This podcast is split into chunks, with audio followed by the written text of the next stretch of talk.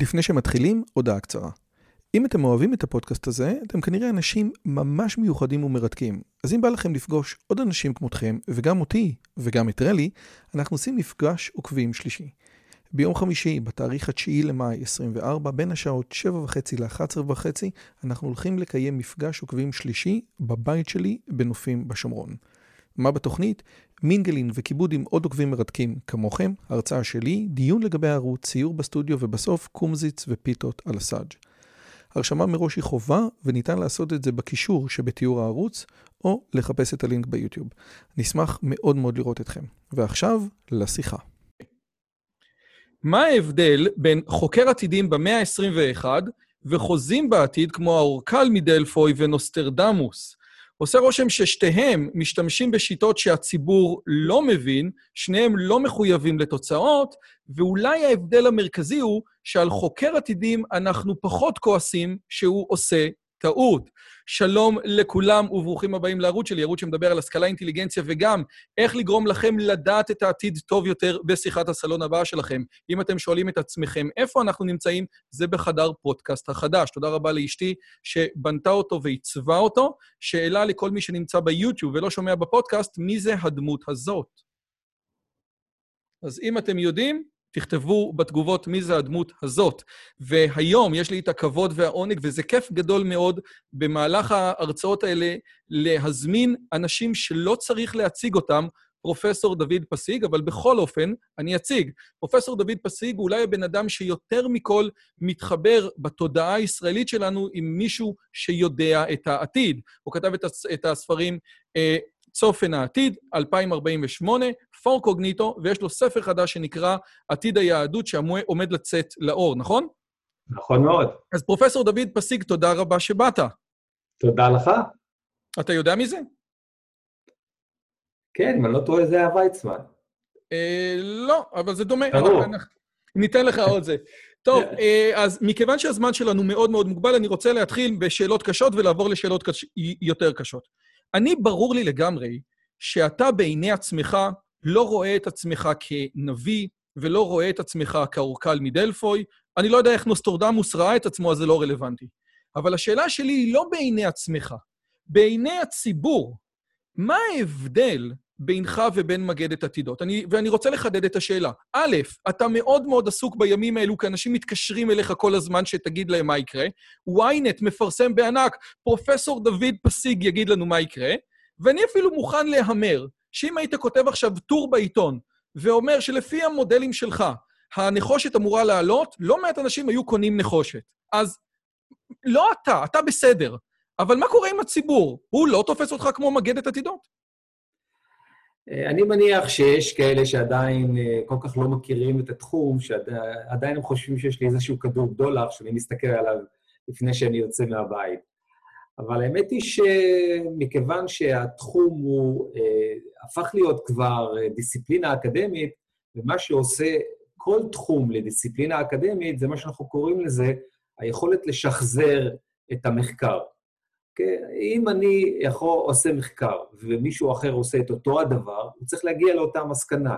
ולכן אנחנו קוראים לזה בעצם דיסציפלינה אקדמית, ולא מישהו שיש לו איזושהי הערה משמיים, או איזושהי, אני יודע מה, תחושת בטן בלתי רגילה, שאני לא יכול לשחזר אותה, ואם אני לא יכול לשחזר אותה, מבחינתי זה לא מדע. זה יכול להיות שזה נכון, יכול להיות שזה לא נכון, אבל אני לא יכול להתייחס לזה בשום פנים. וזה ההבדל הגדול בינינו לבין כל מישהו אחר שעושה בתחום אה, שהוא אה, חשיבת עתיד. יש עוד דבר נוסף, שמרבית האנשים, במיוחד פה בארץ, לא מודעים אליו, והוא מה שאנחנו קוראים לו תקפות ניבוי של התוצרים שלנו. אנחנו לא נביאים, אנחנו בסך הכל משתמשים בידע שיש בידי המין האנושי היום בהבנה של מערכות, ובעזרת הידע הזה אנחנו מנסים להטיל את ההיגיון הזה אל העתיד. אבל אנחנו כל כך פרימיטיביים בהבנה של מערכות, ולכן אין שום דבר שהוא מאה אחוז. ואחד הדברים החשובים שהישראלי צריך עדיין ללמוד אה, להקשיב להם, זה תחזיות עם סבירויות. כשאני אומר למישהו, כך וכך המודל שלי אומר, ואני אומר גם את הסבירות שזה יקרה. עכשיו, הסבירות הזו כמובן מחושבת על ידי אה, מתמטיקה וסטטיסטיקה, ובאופן כללי בסטטיסטיקה זה מכונה תקפות ניבוי של המודלים שלנו. אבל את זה, ברשותך, אני רוצה להגיע עוד רגע, כי זה באמת תחום שהוא תחום שאני כל כך אוהב אותו. לפני שנייה אמרת לי, ואני מצטט אותך מלפני שנייה, מה שאנחנו רוצים לעשות זה היכול, מכיוון שאנחנו בדיסציפלינה מדעית, אנחנו רוצים לעשות ר, רפליקה של הדברים. זאת אומרת, אם פיזיקאי עושה ניסוי במוזמביק ופיזיקאי עושה ניסוי בתל אביב, הם אמורים להגיע לאותן התוצאות. זה מה שאתה אומר. נכון. כנגד מה שאתה אומר, אני רוצה לקום ולצרוח, ואני לא אעשה את זה רק בגלל שהמיקרופון פה עדין. הלו, הלו, הלו, אתה מתבלבל, או אנחנו מתבלבלים, בין שתי דיסציפלינות סופר שונות, ה-science וה-humanities. סתם אני דוגמה, רציתי להביא את זה בצורה יותר מאוחרת, בספר משבר מדעי הרוח, הוא מצטט שני היסטוריונים שאמרו את הדבר הבא.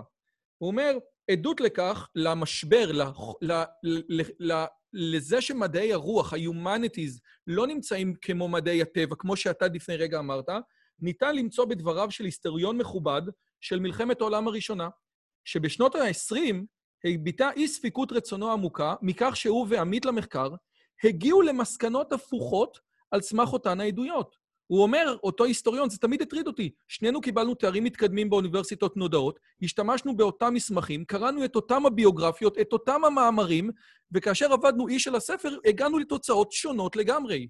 יכול להיות שמה שאתה מדבר על הרפליקה שייך למדעים המדויקים ולא למדעים שבו אתה עובד? אה, לא, באופן עקרוני. המדע המודרני זה הרפליקטיביות שלו. אם הוא לא רפליקטיבי, אז עדיין צריך להתייחס לתוצרים בספק, בספק גדול. אחרת, אין לנו דרך אחרת בכלל להעריך אם המסקנה שלנו בכלל היא נכונה או לא נכונה. ואגב, גם במדעים מדויקים, מדענים מגיעים למסקנות שונות והפוכות. זה לא דבר מאפיין אך ורק את מדעי האדם ומדעי הרוח. ולכן המין האנושי בסך הכל פיתח בשלוש מאות השנים האחרונות מתודות שהמטרה שלהן היא לא, אה, היא לא, לא, להפקיע את הסמכות של התוצרים מאנשים בעלי שאר רוח, ולהביא את היכולת הזו לאנשים הרגילים רק משום שאפשר לעשות רפליקציות. אם אי אפשר לעשות רפליקציות, אז אני יכול להתייחס לזה כאל דעה, ולא כאל חיפוש של תופעה, הבנה של תופעה. עכשיו, יש שני דברים שונים. יש את הגילוי של הנתונים, ויש את ההסבר שאתה נותן להם. אותו היסטוריון שציטטת, הוא בעצם מתייחס רק להסבר. הם לא התווכחו על, ה, על, ה, על הממצאים שלהם.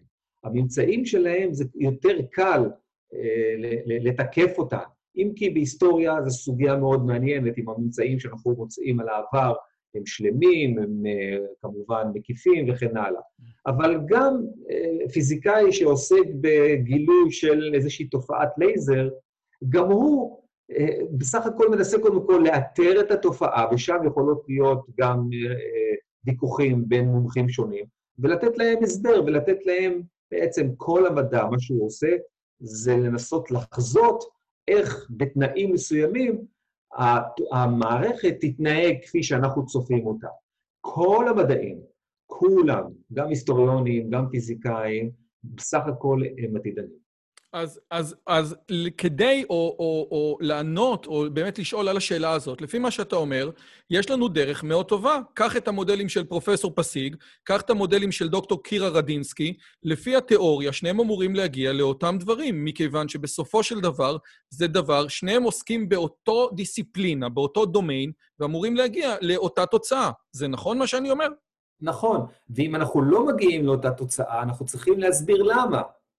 והלמה הזה משפר כל הזמן את המודלים שלנו. או, ועכשיו לזה אני רוצה להגיע. כי בעצם יש את המודל של פסיג, יש את המודל של רדינסקי, יש עוד כמה מודלים, אבל סתם אני נותן דוגמה של ישראלים מפורסמים ומוצלחים בתחום שלהם, ויש עוד דבר שאנחנו מתעלמים, זה נקרא המציאות, כן? ובעצם השאלה היא כזאת, הרי קרל פופר חידש לעולם שההגדרה של תיאוריה מדעית זה תיאוריה שניתן להפריך אותה. זאת אומרת, אם בהינתן המצב הזה והזה והזה, הנתונים לא יהיו כמו שאני צפיתי, התיאוריה שלי היא לא נכונה. לפי ההקשר הזה, יש תיאוריות, כל הפסיכולוגיה מא' ועד ת' היא לא מדעית, כי אין לה עיקרון הפרחה, וזה בסדר גמור, היא מאוד חשובה.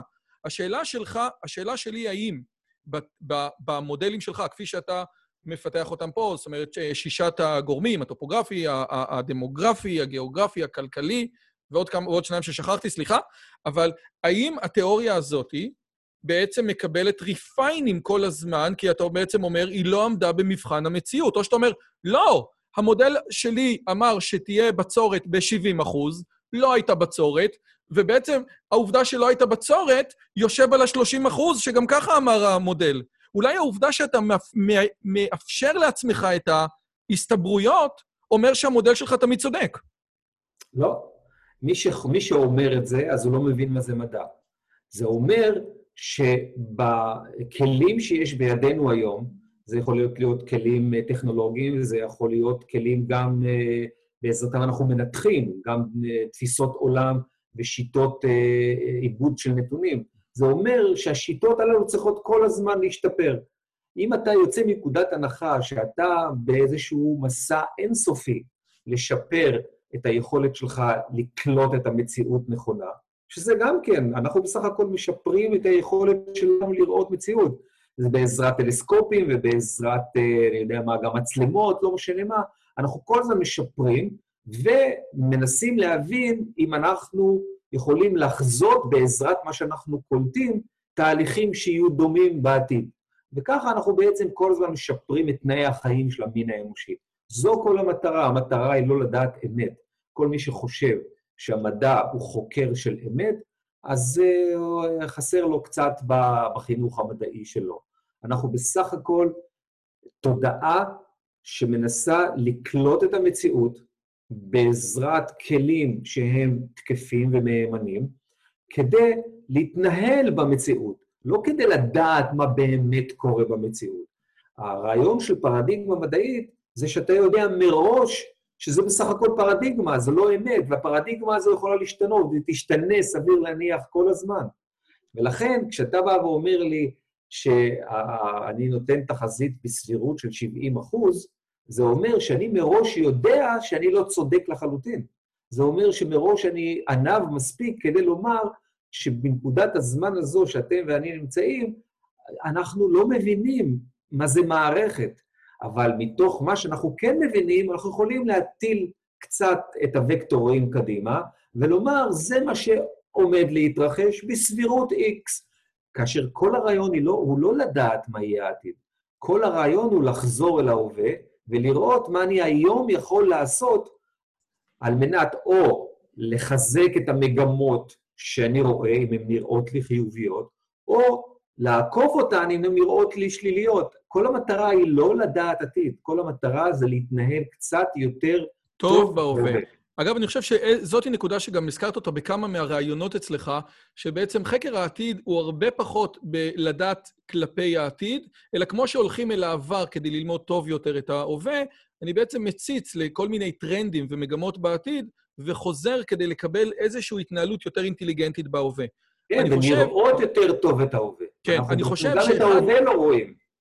אני חושב שאחד מהדברים שהרבה אנשים מפספסים, וזה משהו שאני מתעסק איתו בחיים המדעיים שלי הרבה, זה הרעיון של באמת הסתברות. והסיבה היא, ותגיד לי מה אתה חושב, רוב האנשים תופסים הסתברות במודל של, ה, אה, של הקובייה, כן? במודל של לקחת אה, אה, כדור אדום מתוך שק, כן? ולכן אני אומר את הדבר הבא. כשאני אומר שההסתברות להוציא בקובייה את המספר 4 היא שישית, מה שאנשים מבינים זה אומר ככה, אם יהיה לי קובייה הוגנת, שזה הטריק הכי חשוב, ואני אטיל אותה הרבה פעמים, אז בגדול שישית מהפעמים התוצאה תצא ארבע. וזה המודל שבו מה שנקרא פריקוונטיזם, זאת אומרת, הסתברות זה היחס של המאורעות חלקי יחס, היחס של המאורע שאני רוצה חלקי יחס סך המאורעות. אתה מדבר על איזושהי תפיסה, למרות שהמתמטיקה שלה היא זהה לחלוטין, אתה מדבר על תפיסה שהפילוסופיה מאחוריה היא שונה, מה שהיינו קוראים תפיסה סובייקטיבית או תפיסה בזיאנית. כשאתה אומר שהסיכוי ל-70 אחוז גשם, כן, נניח ניקח את הדוגמאות של ג'ון מי, מיינרד קיינס, או שאתה אומר, ש... נניח הסיכוי של 70 אחוז גשם, זה לא אומר שאם אני אחזור אחורה בזמן כמה פעמים, אני לא יכול לחזור אחורה לאתמול. אתה בעצם אומר שאתה מאמין זה מספר שמתאר עד כמה מבחינה סובייקטיבית דוד פסיג מאמין לזה. הוא מאמין X ומישהו אחר מאמין Y. אתה יכול לחדד את הנקודה הזאת שהמספר הזה הוא בעצם מדד לאמונה סובייקטיבית? אוקיי. Okay. זה, לקחת את זה רחוק מדי לעניות דעתי. אה, זה לא מדד לאמונה, זה מדד למשקל של ביטחון. או, oh, נכון, נכון, של confidence. אוקיי? זה confidence. זאת אם אני אומר, סבירות שירד גשם 70 אחוז מחר, זה מהי רמת הביט... הביטחון שלי שירד גשם. ואז אם אני אומר 70 אחוז, אני סביר להניח שאני אקח איתי מטריה. אם אני אומר 30 אחוז, אז אני לא אקח מטריה. אני אומר, לא נורא, 30 אחוז, אם אני ארטב ובסבירות כזו לא קרה כלום. אבל אם זה 80 אחוז, משוגע אם אני לא אקח מטריה. וכל המטרה, המטרה היא להתנהל ביעילות גבוהה ככל שניתן בהווה. זה כל הסיפור. האמת היא שזה אף פעם לא יהיה לנו כאלה כלים, למין האנושי, למין האנושי אף פעם לא היו כלים כאלה של לתת לנו ביטחון במה שהולך להתרחש. תמיד שמחנו על נביאים, על אנשים ש... אני יודע מה, היה להם איזו הערה משמיים, אבל לא היינו בטוחים שמה שהם אומרים זה נכון. פה, מכיוון שהדיסציפלינה הזו של חשיבת עתיד הפכה להיות מדעית, והיא עדיין בתהליך הולך ומתקדם לקראת מעמד יותר טוב, כי תמיד בדיסציפלינות מדעיות לוקח להם הרבה זמן עד שהן מקובלות. זה אומר שאנחנו מתחילים לפתח כלים שנותנים לנו ביטחון בדבר מה הולך להתרחש. לא כדי לדעת, אלא כדי להתנהל היום ולדעת מה נכון יותר לעשות היום לעומת אה, מישהו אחר שסתם אומר לנו דעות. כי לצערי הרב, מרביתנו מתנהלים לאור דעותה, דעותיהם או הערותיהם של מנהיגים ושל מנהלים, שאין לי כל דרך לבדוק מה, מה מידת הביטחון של מה שהם אומרים. הדיסציפלינה באה לתת לי את אותו מידת ביטחון, והוא נמדד בעזרת המושג הזה שנקרא תקפות ניגוש של המודל שלנו.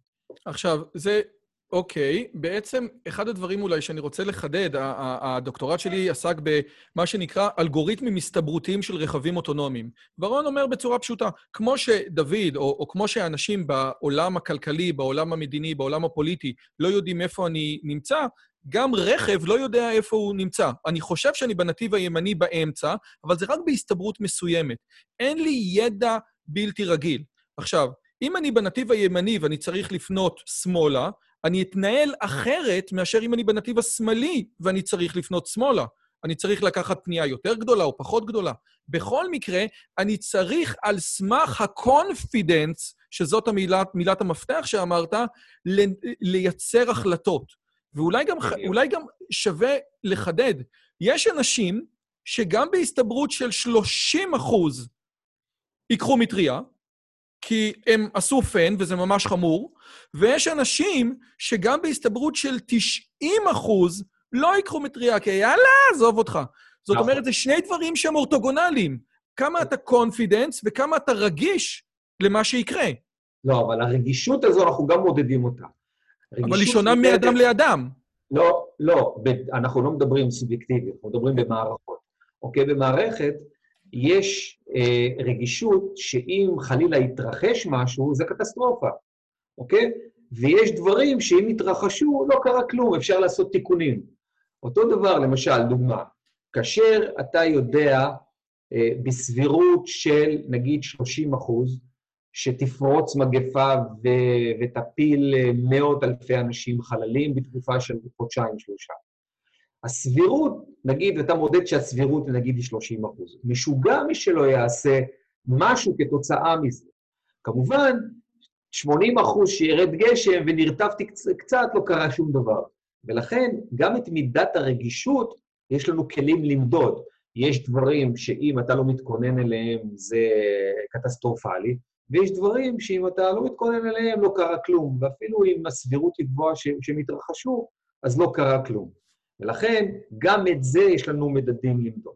מי שלא מבין את מה שאומר דוד, תחשבו שיש, אה, שאתם צמאים, יש, כוס, יש עשר כוסות, ואתם יודעים שמישהו שפך רעל באחת מהן. זו הסתברות של עשירית, אבל הפנלטי הוא כל כך כל כך משמעותי, עד שהדבר הזה, אה, עד שאתה אומר, אוקיי, זו אמנם הסתברות של עשירית, אבל אני לא מוכן לקחת את הריזיקה הזאת אה, בכלל. אני רוצה לקחת את זה לשלב אחד, ואני חושב שאולי אני כן מנסה לתקוף אותך כל פעם על הכיוון הזה. זה מצוין, זה מצוין. כי אני חושב שהוא זה. אחד הדברים שנסים ניקולא טלב בברבור השחור אמר, זה, ו, ועוד פעם, אני אומר טייק אוף שלי על מה שהוא אומר. הוא אומר, תקשיבו טוב, אתם מספרים סיפורים על אירועים שהם סיגמה 10, כן? סיגמה 10 זה אירוע שהסיכוי שהוא יקרה זה 1 לטריליון שנים. אה, אבל, ב, ב, אבל ב, במהלך המאה ה-20 קרו הרבה מאוד אירועים שהסבירות לזה שהם התרחשו היא 1 למיליון, היא 1 ל-10 מיליון, ל-100 מיליון, ל-200 מיליון, לזה. בסופו של דבר, אני מביא גם את חוק ליטלווד של המתמטיקאי, שאמר, אם ההגדרה לנס היא משהו שיש לו הסתברות של 1 למיליון, אנחנו אמורים לצפות במדינה גדולה לראות נס פעם, פעם בחודש. בסופו של דבר, המשבר ב-2008, המשבר ב-29, כן? המשבר ב-29 התרחש ב-2 בצהריים, אם אני זוכר נכון, ב-12 אף אחד לא ידע כלום. בסופו של דבר, יש לנו דברים שהם בגדול עובדים, אבל אז מגיע איזשהו תקרא לזה ברבור שחור, או מגיע משהו שלא צפינו אותו בכלל. קירה רדינסקי לפני שבוע באחד הראיונות אומרת, תקשיבו, כל המודלים שלנו על הקורונה לקוחים מהסארס. אנחנו יכולים רק לקחת את מה שהיה ולנסות לנבא את מה שיהיה. כל המודלים של הערכת ביטקוין רק מבוססים על מה שהיה עד עכשיו. ואז יש איזושהי אנומליה שיכולה להגיע מתוך כאוס, היא יכולה להגיע מתוך זה שבני האדם הם לא צפויים, וכל מה שאתה עושה, אתה צריך עכשיו לעדכן את עצמך. אז אתה באמת, המודל שלך עכשיו יהיה יותר טוב, עד שיבוא איזושהי קטסטרופה, או לא קטסטרופה, משהו שלא היה ניתן אינהרנטית לצפות אותו. אתה איתי? אתה מסכים עם הטיעון הזה? כל הזמן, ואני אנסה לענות.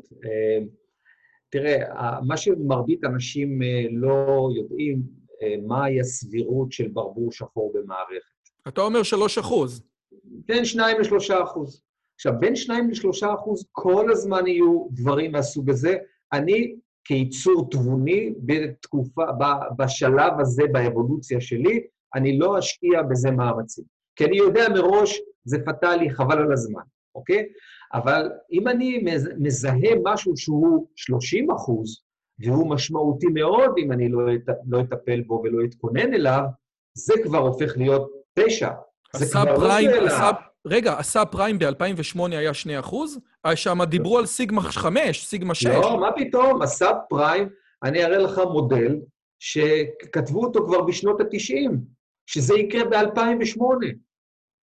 נו, עכשיו... אבל לפני רגע אמרת לי, יש מודל כזה, יש מודל כזה. הרי היה מודל ב-2015, היה מאמר שהתפרסם ב-2015 בסייאנס, שאומר שהקורונה אמורה לפגוע בבני אדם, עד עכשיו היא פגעה בעופות. בסדר, השאלה, זה לא חוכמה לבוא אחרי לא. הסאב פריים ו... לא, לא, לא אחרי, לא אחרי. המשבר של 2008, אנחנו חזינו אותו בעזרת מודלים שונים. החוכמה, הרי כמובן, כשאתה עושה תחזיות רציניות, אתה לא משתמש במודל אחד, אתה משתמש בכמה מודלים, ואחר כך מחפש אה, את ה... איפה הם, משת... הם משתלבים. מה, המשבר של 2008, אני מכיר מודלים כבר מתחילת שנות ה-90 שחזרו אותו. גם כתבתי את זה באחד הספרים עוד לפני שזה התרחש. אז שוב, אנחנו באמת יצורים תבוניים מאוד פרימיטיביים. אנחנו עדיין בתחילת האבולוציה שלנו. אנחנו בתחילת הדרך בכלל להבין איך מערכות פועלות. יש עדיין אנשים שחושבים שבכלל אין היגיון אפילו במערכות. אנחנו אפילו, אנחנו יוצאים מנקודת הנחה שיש היגיון. יש היגיון אימננטי, לא תמיד אנחנו מבינים אותו, יש, יש לפחות דפוסים, בלי זה לא היינו מפתחים חיסונים, בלי זה לא היינו מפתחים מחשבים, בלי זה לא היינו מפתחים כלום. בלי זה היינו מתהלכים כמה שנקרא, כעדר מובל לטבח. אני, אני רק רוצה, ברשותך רגע, לחדד את מה שאתה אומר. אני תמיד אומר לסטודנטים שלי בתחום של data science, אם אתם לא יוצאים מנקודת הנחה שיש פונקציה שמקשרת בין הכניסה ליציאה, תעזבו, קחו את הדברים שלכם ותלכו. כי אם אין underlying function, אם אין היגיון, כמו שאתה אומר, מאחורי זה, כל מה שאתה עושה ב data science לא רלוונטי, קום ולך הביתה. נכון. נכון מאוד. ולכן, אני שוב רוצה להבהיר, אה, אנחנו בשלב מאוד פרימיטיבי, יבוא יום שאנחנו נבין מערכות יותר טוב, ואנחנו כל הזמן נלך ונשתפר, ובעזרת זה אנחנו נוכל אה, לעשות אה, אקסטרפולציות בסבירויות הרבה יותר גבוהות. אנחנו מפתחים כלים במסע הזה. למשל, אחד הכלים שאנחנו כרגע כייצור אנושי מפתח, זה data mining, זה Machine Learning, שאתה אוסף כמויות אדירות של נתונים, ואתה מנסה לראות אם יש בתוך הכמויות הללו דפוסים על מנת לתקף את האקסטרפולציה שלהם. אבל זה מסע אינסופי, שלא יהיה ספק, ואף על פי כן, אני יכול לומר כאיש uh, מאמין, שיש בתוך המערכת בחירה חופשית לאדם לשנות את המערכת. לא להתנהל בעזרת uh, Machine Learning, אלא להחליט, אוקיי, זו המגמה, עכשיו אני עושה איזה מעשה מטורף שיזיז את הוקטור לכיוונים שהם יותר רצויים לי, שזה מה שעושה אותנו יצורים תבוניים. רק מה, עד עכשיו, הבחירה החופשית שלנו הייתה פרימיטיבית, הייתה שטוחה לחלוטין. מרבית האנשים עדיין, אגב, מאמינים שבחירה חופשית זה לעשות מה שאתה רוצה. זה לא נכון. בחירה חופשית זה לעשות את מה שנכון. איך אתה יודע מה נכון? אז uh, עד עכשיו היו אנשים שבאו ואמרו לנו, אני, קיבלתי איזו הערה, מישהו מלמעלה דיבר איתי ואמר לי, זה הדבר הנכון. אנחנו היום במדע הופכים את הדבר הנכון למשהו רפליקטיבי. אנחנו, אנחנו נותנים לו משקל, אנחנו נותנים לו סבירויות, אנחנו נותנים לו, או, או מאירים את החלקים שעדיין לא אה, ברורים לנו, ואומרים, הנה, זה מה שהולך להתרחש כנראה, בסבירות כך וכך, עכשיו תביאו לידי ביטוי את הבחירה החופשית האמיתית שלנו. האם אנחנו רוצים שזה יהיה או לא רוצים? מה אפשר לעשות על מנת שזה לא יהיה? מה אפשר לעשות על מנת לחזק, גם לחזק מגמות? זה מה שעושה אותנו יצורים תבוניים, והדרך עוד ארוכה, ארוכה, ארוכה. אז אני רוצה רק לחדד, כי הוא אמר, אה, דוד אמר דברים מדהימים עכשיו, זה כזה מעניין, אבל אני לא מתייחס למה שהוא אמר. מי שרוצה להרחיב על הדברים האלה זה הספר של ליבוביץ', השיחות על מדע וערכים, איך מצד אחד המדע אומר לך מה המגמות, והערכים, איפה שאתה מדבר על בחירה חופשית, אומר, אוקיי, אולי אני אעשה שיפט של המגמות. ברשותך, מכיוון שזמננו קצר ואני, אה, אה, יש עוד אנשים שרוצים לדעת מה יהיה בעתיד, אה, שתי שאלות. כשאתה אומר, עושה רושם שזה קצת מהדהד לי עם תפיסה היסטוריוציסטית, כן? עכשיו, אני רוצה רק לחדד, להגיד לצופים שלנו מה זה. אה, פופר, בדלות ההיסטוריוציזם, אנחנו אומרים את הדברים הבאים. מה זה היסטוריוציזם? ההנחה כי קיימים חוקי התפתחות אופייניים של מכלולים חברתיים, אשר על סמך הכרתם אפשר לנבא באופן מדעי את ההתפתחות העתידית של החברה האנושית. ההבדל בינך ובין ההיסטוריוציסט המצוי, אגב, לא הגל או מרקס, כי בואו ניקח אנשים של המאה ה-20, שאתה יותר צנוע, או, או, או שאתה אומר, בגדול יש חוקים, אבל יש מעבר לחוקים האלה עוד משהו. אני, יש היגיון, אבל פונקציית הרעש היא כזאת גדולה שלעולם לא נגיע ל, ל, ל, ל, ל, לפונקציה. איפה אתה עומד אל מול התפיסה ההיסטוריוציסטית? עשית את זה יפה. אני יכול לומר שככל שאתה יותר חוקר עתיד, חוקר מערכות, שזה בעצם מה שאנחנו, אנחנו ענף של חקר מערכות, אתה הרבה יותר ענב מאשר אנשים שחוקרים דבר מה, כמו היסטוריונים, ומטילים את זה לעתיד בלי שהם אומרים לך באיזה ביטחון הם אומרים מה הולך להתרחש. אני לפחות נותן לביטחון הזה מספר, והמספר הזה מציין בעצם את הענווה הגדולה כלפי מערכת. וזה מה שהחגה גם מבדיל בינינו לבין אה, מדעים ודיסציפלינות אחרות. אנחנו מראש באים ואומרים, הייצור האנושי והמדען באופן מאוד ספציפי, ולא משנה באיזה תחום, הוא לא מחוץ למערכת, הוא לא צופה במערכת.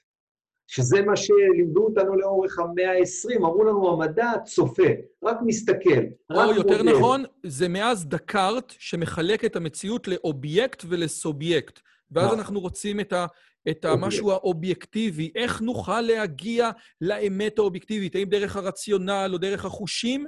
עד, הג... עד הקטע שבאמת, עד שקאנט בעצם הוציא אותנו מזה. אנחנו כן. נכנסים ומייצרים משהו. אבל, אבל אנחנו למיטב ידיעתי, הדיסציפלינה המדעית היחידה שמשקללת את העובדה שאנחנו בתוך המערכת ולא מחוצה לה. ואומרת ככה, אני בתוך המערכת, מתוך המערכת ככה אני רואה את המערכת. מה מידת הביטחון שלי שאני רואה נכון את המערכת? אני נותן לה מספר, 50, 70, 80, 20, 30 אחוז, ואומר, אוקיי, עכשיו ששקללתי את כל זה, איפה אני בא לידי ביטוי? מה אני יכול כרגע להשפיע, איך אני יכול להשפיע על המערכת על מנת להסיט אותה, על מנת לנהל אותה, על מנת כמובן גם להשפיע עליה. וזה הופך אותנו קודם כל מאוד מוזרים אה, אה, אצל הרבה מאוד דיסציפלינות אחרות. פיזיקאי לא מבין איך אפשר לדעת עתיד. הרי זה עוד לא התרחש. היסטוריון אומר, איך אתה יכול לדעת עתיד? זה עדיין לא התרחש. בכל, בכל הדיסציפלינות אומרים, זה בלתי אפשרי לדעת עתיד. ומה שהם לא מבינים זה שאנחנו לא מנסים להבין עתיד. אנחנו מנסים להבין את עצמנו בהווה מפרספקטיבה עתידית, עם ענווה גדולה מאוד. והענווה הזו באה לידי ביטוי בסבירויות שאנחנו נותנים. אני יכול להגיד לך שגם פיזיקאים אין להם ענווה כזו. פיזיקאים גם כן, כשהם מגלים איזשהו משהו, אז הם אומרים לו, הנה, גילינו, יש לנו תגלית. הם לא אומרים לך מה מידת הסבירות שהתגלית שלהם אמיתית. רק מי שבאמת יודע לנבור היטב במאמרים, אז נותנים לך את ה... את ה-p-value. בדיוק. אוקיי, אז ו... אני רוצה, בגלל שאני מגיע לסוף, אז יש, יש, יש לי עוד זמן, אז יש לי עוד שאלה אחת איתך. קודם כל, מה שאתה אמרת, שאתה נמצא בתוך המערכת וממנה אתה רוצה לראות, אל תכעס עליי, אבל זה קצת מזכיר לי את הברון מיינחוזן שמנסה לצאת מהאגם כשהוא מושך את השערות של הראש שלו, אבל אין מה לעשות, עובדה שבסופו של דבר אנחנו מגיעים. באחד הדברים, או באחד הרעיונות שלך, דיברת על עתיד קרוב מול עתיד רחוק. עכשיו, ברור לגמרי, אני רוצה לחדד לאנשים מה זה עתיד קרוב. יש באפל מדענים שברגע. שברגע זה עובדים על אייפון 12, שזה האייפון הבא בתור. ויש באפל מדענים שברגע זה עובדים על אייפון 15. תגידו לי, רגע, איך יכול להיות שמישהו יעבוד על אייפון 15 שאין אייפון 12? נכון, זה עתיד קרוב, ששם זה יותר engineering, וזה עתיד רחוק יותר של וקטורים, של איך בכלל אנחנו אמורים לתפוס את האייפון. האם אייפון 15, כשיצא בעזרת השם, האם הוא יהיה כמו מה, ש... מה שאנחנו חושבים עכשיו שהוא יהיה אייפון 15? לא. אבל ללא זה שנחשוב בחמש שנים קדימה או עשרים שנה קדימה, לא נוכל אפילו להגיע לשם מוכנים. אלה דברים שאתה אמרת, ואמרת עוד משהו. אמרת, יותר קשה לחזות עתיד קרוב מאשר עתיד רחוק. לפני שאני מגיע אל השאלה, רק אני רוצה אה, לשאול, האם זה מה שאמרת? נכון מאוד. אז עכשיו אפשר לתקוף אותך? בהחלט. יופי, זה הולך ככה. לכאורה, מה שאתה אומר זה כזה דבר. אם אני זורק כוס והכוס מתנפצת, אני לא יכול לדעת האם השבר הזה ייראה ככה או השבר הזה ייראה ככה. אבל אני יכול בגדול, זה העתיד הקרוב, אבל יש כל כך הרבה רעש, כל כך הרבה דברים קטנים בתוך המערכת שלא מאפשרים לי. אבל בסופו של דבר אני יודע שהכוס תתפוצץ, והיא תתפוצץ ברדיוס של חמש מטר, זה הכל. זה העתיד הרחוק. אני יכול לראות קדימה. זה לכאורה מה שאתה אומר. כנגד מה שאתה אומר, אני רוצה לצטט בספר מעבר למידה הטובה, בפרק 9, שהוא מדבר פה על מה הבעיה אה, בהכללות של מדעי החברה וכוח הדימוי. הוא מדבר על למה אנחנו לא יכולים לנבא דברים רחוקים. והוא מביא את הדוגמה של פופר, אני אקריא אותה במשפט, כי אני חושב שהיא מקסימה. הוא אומר, אה, בזמן כלשהו במהלך תקופת האבן, אני ואתה משוחחים על העתיד, ואני חוזה שתוך עשר שנים מישהו ימציא את הגלגל. גלגל, אתה שואל? מה זה? אז אני מתאר לך את הגלגל, וללא ספק מתקשה למצוא מילים, להסביר בפעם הראשונה מה יהיו החישוק, החישורים, בור האופן ואולי גם הציר. לפתע אני עוצר, מזועזע, אבל לא ייתכן שמישהו עתיד להמציא את הגלגל, מפני שזה עתה המצאתי אותו. במילים אחרות, אי אפשר לחזות את המצאת הגלגל, מכיוון שחלק הכרחי מחיזוי ההמצאה הוא לומר מה זה הגלגל, ולומר מה זה הגלגל, פירוש הדבר להמציא אותו. אז אולי עתיד קרוב אי אפשר, עתיד רחוק גם אי אפשר. מה אתה אומר? לא. עתיד, עתיד רחוק יותר אפשרי מאשר עתיד קרוב. כי בעתיד קרוב יש באמת כל כך הרבה רעש ואין לך את היכולת להשפיע. לעומת זה, עתיד רחוק, מכיוון שאתה חלק מהמערכת, וברגע שחשבת עליו, אתה כבר כיוונת לשם. וברגע שכיוונת לשם, כבר יצרת מה שנקרא דימויים עתידיים, שהמין האנושי מממש אותם. בקיצור, במילים יותר פשוטות, אחד הכלים החשובים ביותר של המין האנושי כדי להמשיך להתפתח, זה לדמיין ולחזות את העתיד. עד עכשיו זה היה רק דמיון, עכשיו זה דמיון ממה שנקרא תקפות. זה כל הסיפור. אז אם אתם רוצים להתקדם בחיים, תדמיינו מקום בעתיד שאתם רוצים להיות, תציבו מטרות, או כמו שאמר חבר טוב שלי, מטרה זה חלום עם לוחות זמנים. פרופסור דוד פסיג, תודה רבה על הזמן שלך. היה כיף גדול, זה תענוג בלתי רגיל לדבר עם אנשים כל כך חכמים, כל כך מעניינים. לא הספקנו לדבר על הספר הבא, אבל אני מניח שזה יקרה לנו בפעם בהזדמנות, אחרת. בהזדמנות, בהזדמנות. תודה רבה לכם. אם אתם רוצים, גם תירשמו לערוץ וגם תעשו לייק, אה, וזה הכל. תודה רבה לכולם. תודה רבה. רגע, עשיתי. אם הגעתם עד לכאן, מגיע לכם כל הכבוד. אז תנו לי להגיד לכם שלושה דברים קצרים. הדבר הראשון, אם שמעתם משהו בשיחה שמעניין אתכם, שאתם רוצים לקחת הלאה, פשוט ספרו אותו לאנשים אחרים. משהו מעניין שאני אמרתי, משהו מעניין שהאורח שלי אמר, איזשהו רעיון שאתם רוצים לקחת איתכם לחיים, פשוט ספרו אותו לחבר או לחברה. זאת הדרך הטובה ביותר לזכור את הרעיונות מתוך השיחות האלה. הדבר השני, אם אתם רוצים לקחת חלק בקהילה שלנו ולפגוש ולדבר עם אנשים כמוכם, אתם מוזמנים לערוץ הטלגרם שלנו, שווה לכם מאוד. פשוט תראו עוד אנשים שמתעניינים מדברים מגניבים בדיוק כמוכם. והדבר האחרון, אם אתם יכולים, דרגו את הערוץ שלנו באפליקציית הפודקאסטים שלכם, זה יכול להיות בספוטיפיי, באפל פודקאסט או בגוגל פודקאסט, זה תהליך קצר של שתי שניות, הוא מאוד מאוד יעזור לנו להפיץ את הבשורה הלאה. שיהיה לכם כיף גדול וכיף בשיחה הבאה.